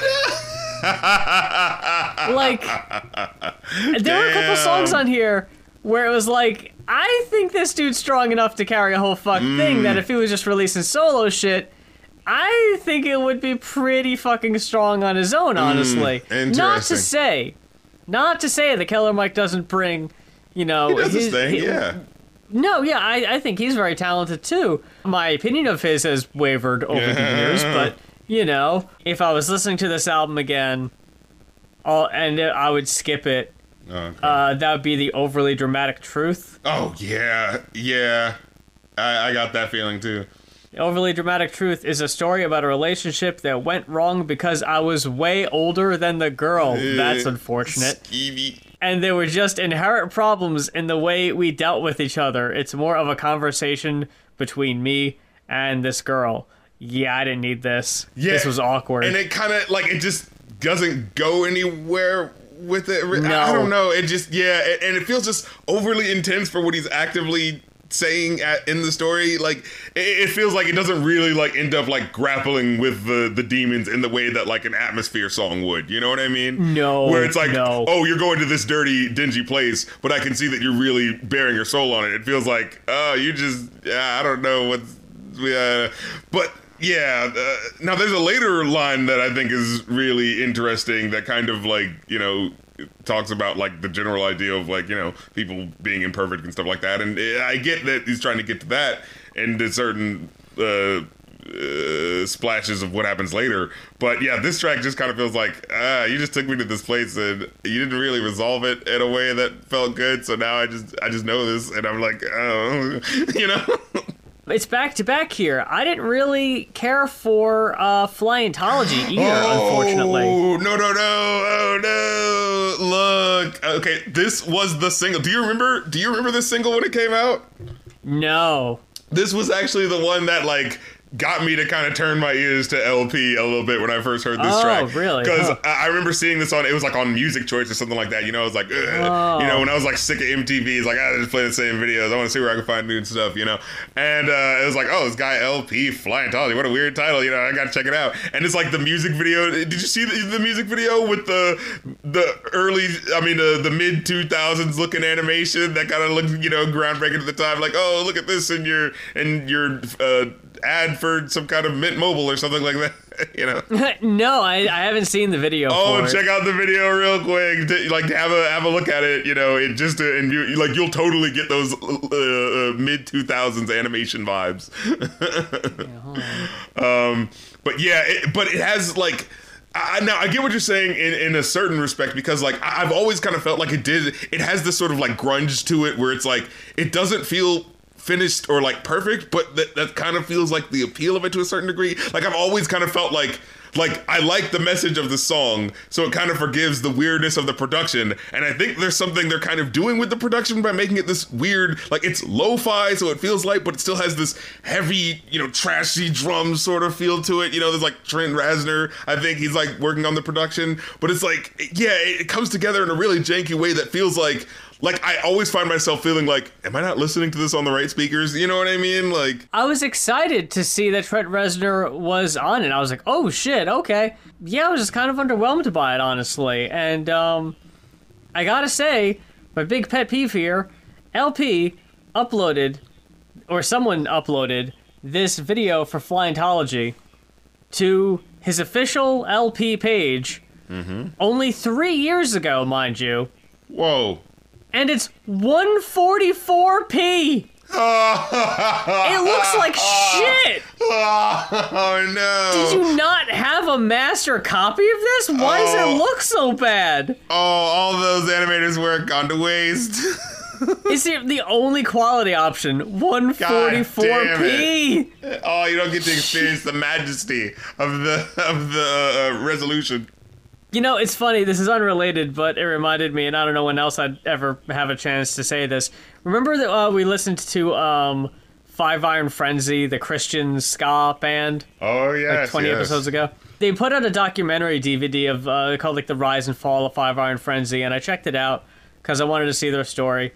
And they had a couple of their music videos on it, and they weren't online anywhere. And one of them was seriously just a a VHS rip of it having aired on like MTV2. So you see the MTV2 like the two-headed dog logo in the corner and everything. It's just like, oh shit, really? Did you not wow. get your own video? What happened? Yeah, did you lose it? What happened? But yeah, honestly, besides that, I think the rest of the album is really fucking strong, dude. I guess we could just start at the beginning. yeah, uh, yeah. Let's go back up. Tasmanian Pain Coaster. Whoa, if what this intro! The perfect opening track for an El-P album, Absolutely. because it just it just goes for it and doesn't give a shit what it is. like uh, like the Twin Peaks intro with the. Oh my what God. happens if you fall in space? it's like They yo. fucking know how to get me hooked, man. A oh fucking Oh Twin God. Peaks sample to open your album, that's Maybe- cheat code. Made me want to watch Twin Peaks. Goddamn. Oh, God. Yeah. Do I need to watch this show? Cause holy shit. Yes. What in Yes. the world is this thing? Okay. oh, I no, will tell you. Twin Peaks. Ah. The sample says it's from Twin Peaks Fire Walk With Me. Don't watch that first. Oh, Watch, because that's a movie and it's a prequel, Uh-huh. but it's spoilers for the series. So Mm. you gotta watch the series first, then the movie, then the Twin Peaks uh, revival season that came out Okay, like five put years ago. Yeah, yeah, yeah. Uh, but yeah, I, I have quotes. I have quotes from this one. The uh, the whole design got my mind crying. If I'm lying, I'm dying. Dying, I'm flying. The same line. No disguise, guy. I'm bent up. No, the sky's high by coincidence, and I'm blind, insignificant. To the ground function on Munson, it's the dreaded 710 split again. And then his oops fuck screwed the pooch asked too much knew the truth on the train now a caboose it's my brain now no recluse fuck the way that yeah, because the way it starts, so it's like uh, yeah, he's like voted to this kid I knew. He would often walk straight, so I ignored the blood in his laces so this cat could save face. It's like oh, like it already feels like oh, we're in the middle of some action, something's happening, you know. I guess I was so drawn to it because it's basically an Aesop Rock song too. Like, like the feel of it. Nothing wrong with that. yeah, there's um, there's a good bit of Weathermen representation on the album. You got Aesop Rock later. You got uh, Tame One on a track. You got Cage. They're all over this thing. First track is definitely killer. It's fucking incredible. This is the sound of what you don't know killing you. This is the Oh, sound of what you don't believe still true. Like Jesus Christ, talking about getting under your skin. So fucking intense, like always. yeah. Oh man. They got uh, Smithereens. Stop crying. Stop crying. I wrote down, uh, how is this song four and a half minutes? This track flew by. Like, it just fucking blew by. Oh man, this is how we should have started the podcast. Bring me the dramatic intro machine. Oh, yeah. I think I brought enough drama. yeah, yeah. But um, I got the whole audience crying. Oh, for sure. Oh, not a dry eye in the podcast. And I know, I know that's why they had that sing, uh, why they had us sing that at the eighth grade graduation because they knew our our like all of our parents were in the audience, and they just wanted the parents to cry. That that was fucking cheap. but um, yeah, it even just the way the verse starts was like fell asleep, late neon buzz, and like.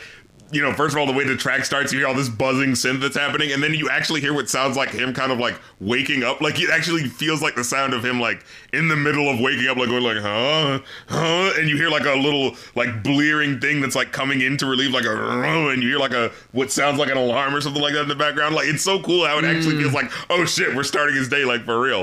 Um, yeah, yeah. Yeah. And yeah, yeah, PTS stress, we do drugs, city air strange, sticky lungs, Mayor Doomberg gives no funds, and I'm crying. Crying. Fucking Doombird. That's great. He says like, in a world full of super duper whores, the kids just want a little more, and then you hear in the background someone going, more. Like, Oh, yeah. screaming so intensely, but it's in the background, so it just kind of surprises you a little bit. Where you're like, "What the fuck? Like, who was that?" Yeah, I, I love all the kind of in the background, blink and you miss it type shit. yeah, it really adds texture to the song. Yeah, yeah. Up All Night has a killer fucking drum beat right out the gate. And uh, quote on this one You're my daddy, you'll protect me. I need guidance to live correctly. I can't fight you. Feed me. I'm your servant. You're my teacher. Yo, what the fuck, Al? Oops, I'm sorry. That's the implant talking for me. Yeah, and I was trying to figure out what was going on there because I was like, wait, I thought he was the rebel that yeah, I'm fighting against the system, god damn it, and I'm pissy and I'm I got piss and vinegar and I'm angry at the system, and now it's like, wait, but now you got the implant, you got the chip, what's happening? Like, is he playing a don't know. character? Is that not really him there, or This album goes in some really interesting places with these songs. Like something I Oh. really appreciate is how mm. diverse and like topics and settings we get on here. Yeah, it feels like you're in this like you know in, a future maybe not too far from yours. You know, like Ah, yeah. you know what I'm saying? Real Twilight Zone feel to like as every track goes futuristic Twilight. You know, um, but uh, and then oh my god, EMG with the, the fucking first line how he kicks out the door. Heart of an altar boy molested in confession who plotted for 20 years then slit the throat of a reverend. It's like oh fuck. But the thing is, okay, but the way it started with the everything must go, where it sounded like it was supposed to be like a parody ad or something like that. Oh, but it yeah. doesn't really go that way, right? Like, Yeah, I didn't know what the deal with that was. yeah, I was trying to figure out how that connected, but I was like, I don't, I don't feel like it does. Save that Fourth Reich boogie for them plastic twits, or the old woman of fate stitching the casket knits. I'll be drunk on the back of the train taking a piss, bumping BDP through a Raheem kit with double D Duracell Destiny Mega Mix. Like, it's like, goddamn, man. I didn't uh, drive. Oh my god, yo. this fucking song with its one-liners. Well, uh, well, he does have. Uh, uh, this isn't like a one-liner line, but it was just kind of like, "Hey, why would you do your voice like that?" It's like, "I'll keep the track running even when muddy, because my insurance don't cover leaving behind the pit crew that love me, so I drive." And it's like, "Hey, these guys are helping you." yeah, what the fuck, El-P? Yeah, I, I liked it. It was like, was this supposed to be just like like a young kid who's just like driving for the first time? Because it's what it felt like. Just like this kid who doesn't really know what he's doing, yeah, but, but like act, acts like he's tough shit. I, I don't know. I was just enjoying the fucking atmosphere of what was happening. Where it's just like, yeah, just like. Oh my god, the fucking Dinkley keys in the background, the fucking um it was just the atmosphere of this track. It just felt like like dope ass driving music. Like even just as he was talking, like it was just like I don't really know where this story's going, but it makes me want to fucking drive right now. like, you know. The two one-liners I've quoted is when he says, uh, "You're riding shoddy with Jesus of NASCAR." Rith. yeah, that's correct. That was pretty funny. And then this one just out of pocket as hell. I'll wrap your promo truck with a Nambla stencil to prove that Oh. you're fucking babies. Ah! Jesus Christ! God damn. No. Oh man. Yeah, this one was dope though. Really great punchlines. Yeah. No, this is a solid track for sure. Now here on Dear Sirs, Whoa. this was what I wrote down that I think El-P could carry Run the Jewels by himself with how this song is a minute and a half and it goes for the throat harder and faster than like 90% of Run the Jewels catalog. Yeah, like I felt like my eyebrows back, and I felt like I had to pull my scalp back on from just like there was no to way I was gonna quote any of it. It's, it's all the whole thing. Gotta just listen to this fucking song. oh It's so my lord. ridiculous. Jesus Christ. Uh, oh th- man. then we get Aesop Rock on Run the Numbers. Yes. We get we get two fucking standalone shouty samples. The uh, find those Find those detonators, detonators. find those detonators, that was so hype. and then there's the other one, the fucking Kill Bill. Now's the fucking time! I was like, hell yeah. Hell yeah! oh Love my that God. shit. That was when I was like, fucking whoa. Kill Bill shit. Yeah, that was when I was like, whoa, why don't we more people sample this? Like, that's so perfect. is, there, is it time to get down? Now's the fucking time. Now here's what's weird though, because we got to remember this is 2007 in New York. That in 2023, if you hear somebody spouting off 9/11 conspiracy theories, yeah. you kind of shut them out. You kind of think like, well, there's probably something more beneath the surface there, but this shit was so fucking common at the time. Yeah, and especially him as a New Yorker, an underground rapper who, Yeah. you know, let's face it, rappers are all about, you know, uh, you know, e- exploiting the dramaticness of, uh, you know, a, a populace's imagination. You know what I'm saying? I- I'm very happy to see where El-P ended up. right. This could have gone a different way. Yeah, because I was when I was still on Facebook and Instagram with people I grew up in New York, uh, in New Jersey.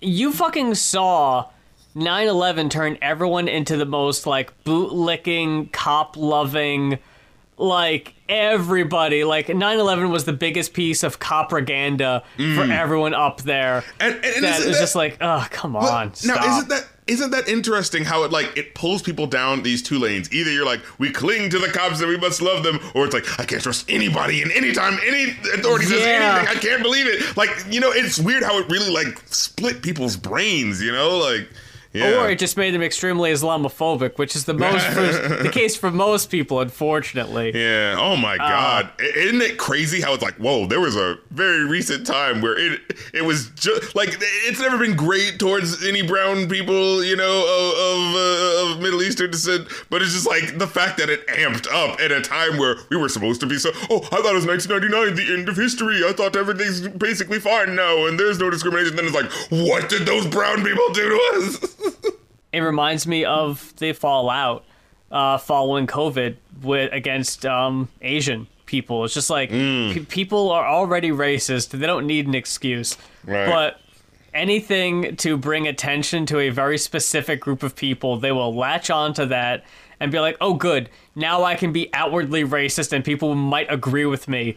Because Right. I could blame something traumatic on this one group of people. Right. That's what I was thinking. I wrote down um, when I was listening to the song. I was like, you know, as I listened to this track of like a New Yorker like dealing with this, is like it feels like a trauma response. Really, like just the way that it uh, ends the song. Like first, like it recolors what how, what's happening in the song now. Because then you're like, oh, it just feels like oh, it's just like action packed song about something, and then you hear the part about the 9/11 bit at the end where it's like, oh, and we were standing when there was some sort of like you know, and then it's like, holy shit, is this a sort of like, oh man, I wish we could have done something. I wish we could have changed, you know, fucking Mark Wahlberg. If I was on the plane, I would have been able to do something or whatever the fuck he says, you know. Habeas corpses. Oh man. oh man, this song. We Oh, both man. just went like, oh man. Oh. Holy God, it's so intense when it starts off with just the so and so number. Please, please step forward, and then just the very real sound of a gun. Just pow. Next person, please step forward. Pow! And it's just like, oh my god! And then it's just like, it just keeps happening in the background, and you're like, Jesus! Like I'm just holding my head together because my brain is just feeling the craniums cracking from the fucking shooting that's going on as the song continues. And I'm like, oh my god! Am I just supposed to just ignore that? Like, holy fuck! Like this is like this is on that um Rosemary's Baby level of artistry, where it's like, this is great. I never want to see this again because I don't want to go to the headspace that this took me to. Oh, you know what I mean? yeah. oh Uh, I, man, I know what you mean. Um, I'm not trying to spoil the song for people, but yeah, because I really think like this one is oh boy. But the story here is El-P and Cage are both executioners on a prison ship, right? and all I'll say is a prisoner walks up and El-P like falls in love with this prisoner. And it goes down some really weird places. Yeah, and it's ugh. Yeah. Yeah, it's one of those things where it's just like.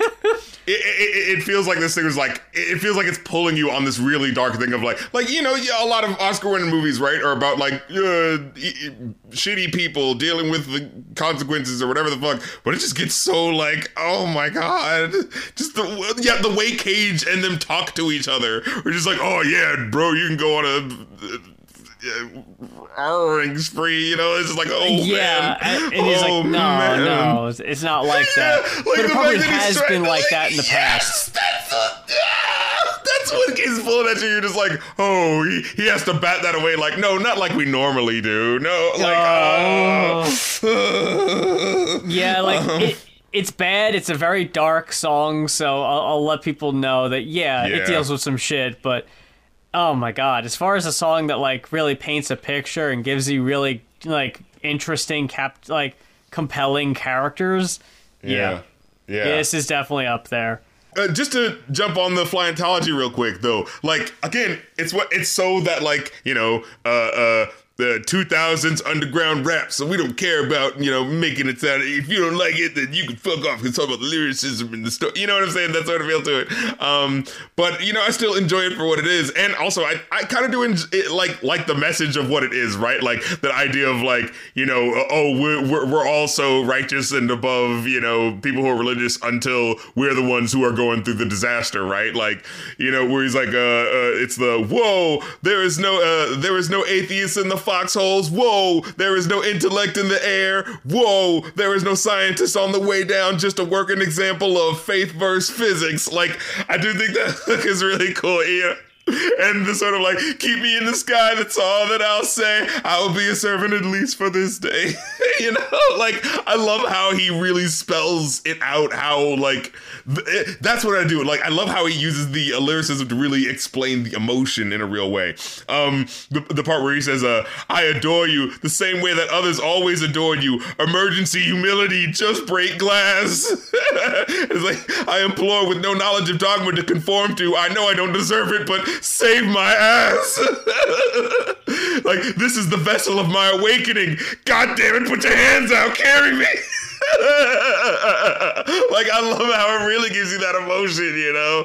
And it's like, yeah, that's that's how and again, where it's like, oh right, 2007 still in the bush years. Oh fuck, this is a you know, I mean, Flyentology on a plane and someone wanting to be saved is like, holy fuck, like this again, trauma response music right here, like Jesus Christ. Um, but yeah, it's just so crazy how I didn't notice that as many times as I had listened to the song before, how it's a directly like referencing 9-11 thing. Like, whoa. I did really like uh, the League of Extraordinary Oh, Nobodies. Man. man. What a track. We got a studio audience laughing at the end Right. of all the lines in the first verse. less and less people are laughing as the as the lines go. Song is about dealing with cocaine abuse, and it ends with him saying, um, "I hear the cackles of the crowd. They're laughing at us." And we haven't even gotten to the part where it's a joke. Like, Yeah. oh. The end, yeah. Oh, but the way he starts it, where he's like, uh, Uh, because it's it's the story about him, like, yeah, you know, being on coke and you know being with this girl and like not really loving her, but it's kind of like taking advantage of the moment, you know, because like, hey, she wants it, so whatever, you know. And but the way he describes it is like, I just realized the tragedy of this is that her hand is on my leg, and sh- and so she clearly wants to fuck. And though I'm wired, I would certainly oblige. I can't continue getting high and then confusing it for lust. I'm not an hmm. angel, but the baggie we unfolded and just split to give a lick is dripping out of me colored rust. And you seem nice, but I still hate you for the moment because I'm too smart to be open. This is artificial trust. Like just how it pulls you into that emotion of going like, I want this for the instant gratification, but I know this isn't like this is a me Yeah. thing, you know, like really gets you to feel that, you know? The Poisenville Kids No Wins and Reprise featuring Cat Power. I actually really liked it. I thought it was a good one-two punch. Uh, I, I want to Yeah. sh- shout out a certain lyric that uh, was on the previous track uh, real quick because I just uh, noticed where he says, uh, "I've because yeah, this is one that really hit me. The League of Extraordinary Nobodies, where he goes like, I've been wondering how arrogant it is for me to keep doing the things that killed so many that we know. I've been noticing how quickly motherfuckers have the answers to existence just as soon as someone goes. Like." That was like a gut punch line in this song. This is like a gut punch line in the next song as well. But just like just the idea of like I'm doing all this coke and all this thing is like, wait, there are so many people that have died that we know that have died from doing this thing. Like, what the? F- how? How smart do I think I am? How arrogant do I think I am that I, oh, it probably won't happen to me yet? You know, like yeah. Yeah. oof. Well, I've always thought about that. Like, why did people keep doing crack in the '90s? It's like you know it's not going to be good. You know, like right. who's still like, well, I don't know. Damn. um, but yeah, I like Poisenville Kids No Wins. I, I thought it really like because I was slowly trying to figure out what was going um what was going on in the song. And I really like the the 007 trumpet hits. The da um, yeah. and and the, the kind of switch up that happens where you kind of like get like different you know uh different measurement times different beat times um and then where it kind of like flipped into this verse about like getting like righteously indignant at someone who wanted to uh commit uh you know self deletion uh Oh yeah. yeah, uh, but it does it in this way that where it doesn't feel insensitive for the most part. Like it feels like it's coming from this place of like, God damn it, no! Like we're supposed to be, you know, doing this. We, you know what? I, uh, like there's one part where he says, "Uh, oh, what was it? Uh, uh."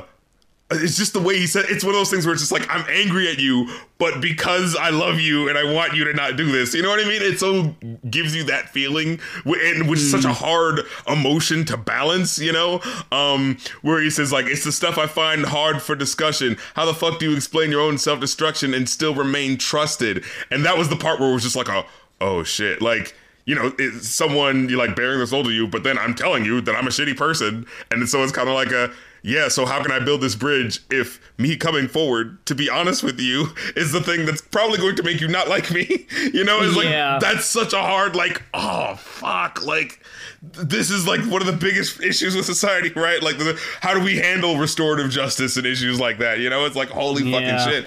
Um, and, and so the fact that it's handling that, like, it feels like there's that balancing act of like, you know, it's like, you know, so kind of like trying to have sympathy for the devil, and then it, so it kind of feels like there's this thing where it's going like the type of person who'd be like, I'm such an awful person, I should just da da da. You know what I'm saying? And so this person going like, no, this life is hard, and you need to deal with it the way we all need to do it. You know what I mean? And just giving him like the tough love that feels just sort of like, holy fuck. Um. So yeah, he's and, and just the way he says it, it's like, so what the fuck are you feeling that makes your struggle so wondrous enough to arrogantly pull what's left of the rug out from under us? I think not. You're in the same barrel as us other crabs are caught, and if I have to live, you have to live, whether you like this shit or not. It's just like, Yeah. holy fuck. Like it, just, it, it feels mean, but it, you can tell it's from a place of love. Oh, so it's just like, yeah. A, oh, it just grinds in you as you hear what he's saying. You know what I mean? Mm-hmm. Um, and the, yeah, this is just the one part in particular. He says like, uh, he says, uh, "You are not uniquely pained, and if you go, we won't be sorry. And who the hell are you to put me through the banality of watching this? Because many men better than us have gone for clearly better reasons, and I starkly must remind you that you have not even been trying. That's the only thing remarkable about about, about you. Stop me if I'm lying. And like that was the one that felt the most a little kind of like, oh hey, dude, you know, like whoa, like that that feels like that's gonna uh, teeter the. you- You're playing Life is Strange right now, and you're trying to you know keep the girl from stepping out the back. You know, like Yeah. you haven't even really done that much yet. It's like ah, I don't think that one's gonna help, but. Uh. It- But yeah. it's, it's the one weird choice that the video game will allow you to make. Like, okay, you're allowed like one fuck up in this dialogue. If you fuck up twice, though, things are not gonna end well. Uh, right. You're a lot. You're allotted one, Yeah, yeah. one grace. But but for the most part, I feel like it. I mean, again, this is a very weighty topic, and I, you know, I wouldn't have tried to do it. So. oh man, but yeah, holy god, just the way he says it. But it's that sort of thing that you know. I like that he's being irreverent and using that for this emotionally touching purpose. You know, Yeah. like there's something about the channeling of his typical irreverence that you've heard up to this point, and to being something to like push someone into the will to live in a way that really like connects the song. Like um just the way he says it. Oh my god. So what does he say?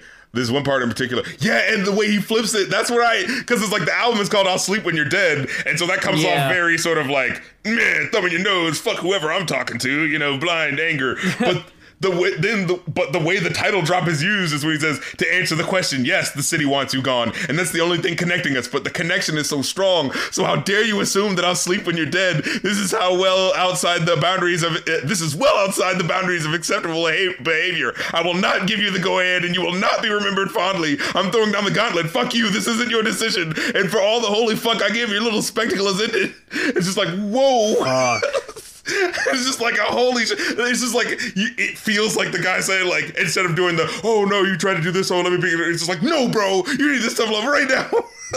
Yeah. but it's it's like the patent kick in the ass that you need to put the battery in your back. You know what I mean? Where it like Yeah. other than that one line, but like for the most part, it's kind of like holy shit, like man, it's inspiring. but yeah, Yeah. it's fucking crazy. Um, what what what would you give this out of five? Uh, I got a four. I, I give it a five, honestly. I- there's something about the way it just is willing to run into the grunginess of what these topics are that makes me respect it. You know what I mean? Even if I'm like am looking away and flinching at some parts, you know? Like Yeah, I don't know how I got a four when only two tracks were kind of weak. I would, I would probably honestly bump it up to at least a four and a half. Um, fucking overly dramatic couldn't have brought it down that much. I'm trying to see where that could have happened, honestly. I feel like the Most of the songs of I gave of four, four and a halfs, or fives, so I don't know where that happened. I feel like probably like the averages of them being fours because I, I feel like maybe like the experience of some of the songs, you know, kind of keeps it from being that all the way. Oh yeah, you gotta hear this, you know, because like there was a grunginess to a lot of this, right? Like Well, folks, that brings the Going Off podcast this week to a close. Hope you were looking forward to a long one, because you got it. And uh, we will continue to bring you these double packed, sometimes triple if we could find one, uh, reviews for future episodes. And like we said earlier, that is uh, our Ko-fi is ko-fi.com slash going off. That is G O I N O F F. We're also on Twitter and Patreon and all that.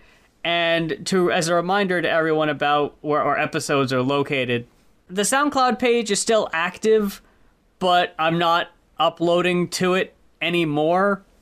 So the uh, the Lady Gaga episode was the Lady Gaga uh, Megan Thee Stallion album episode was the last one posted to SoundCloud, and the last episode was posted to Anchor. So it's on uh, Anchor.fm is the new home for going off, and that's the RSS feed is where it's all coming from for Spotify, iTunes, Google Podcasts, and iHeartRadio. So there's more options than ever, which is awesome. And as another reminder, I'm currently redoing old episodes of the podcast, remastering the audio, making it sound a little better while I'm at it. Mm, mixed and remastered. Yeah, updating. I'm remastering the volume, sometimes it's a little low, trying to make the episode sound better, cutting out all the bullshit, and giving you just the best bits. So, hopefully, in the near future, every episode ever will be available on streaming again. That's the dream. That's the hope. Patreon, Ko-fi, Twitter, YouTube. Uh, I got the Fan House. Fanhouse dot. Uh, what is it? Fanhouse.app slash rifcoms. There it is. That's and right. uh, you're holding it down on the streamings. Yes, The uh, streams. twitch.tv slash rap critical if you want to join in on my streams, as well as kofi.com slash rap critic for everything outside of uh, album requests that aren't uh, you know, uh, specifically new uh, rap albums, um, or, or uh, movie requests or album stream requests where we can just kind of like listen to an album. It's not like a full request, but you know, people enjoy the live aspect of it. So Kofi.com slash rap critic for everything outside of album requests and uh, patreon.com slash rap critic uh, for ongoing donation if you want to join in and see the uh, new episodes we've got uh, coming out uh, before they end up coming out. I can never remember when these are coming out, so I'm like, I'm like, I feel like saying, well, part one of the best is out, but then both of them might be out by the time this is out. So you know, basically, you're gonna be seeing the episodes early, all right? And you get to join the Patreon uh, Discord to chat with me and fellow fran- fans, as well as get to hear new music that I'm working on. There's some new music that is actually going to be coming out uh, near the end of the month that uh, my main man who helps me with uh, production uh, just sent to me the uh, one of the final mixes of. So I'm like, hell yeah! So you can be hearing that music first before everyone else does. Get with it, act like you want. At patreon.com slash rap critic. You get to hear my movie podcast, uh, my new episodes early, and like I said, the Discord. I'm just trying to make sure I said everything. All right, and now I'm done.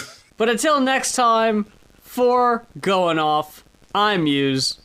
And I'm the rap critic, and We have to tell the people. No, burn it. The people will get more out of what Justin Roiland represented than from the Justin Roiland he really was.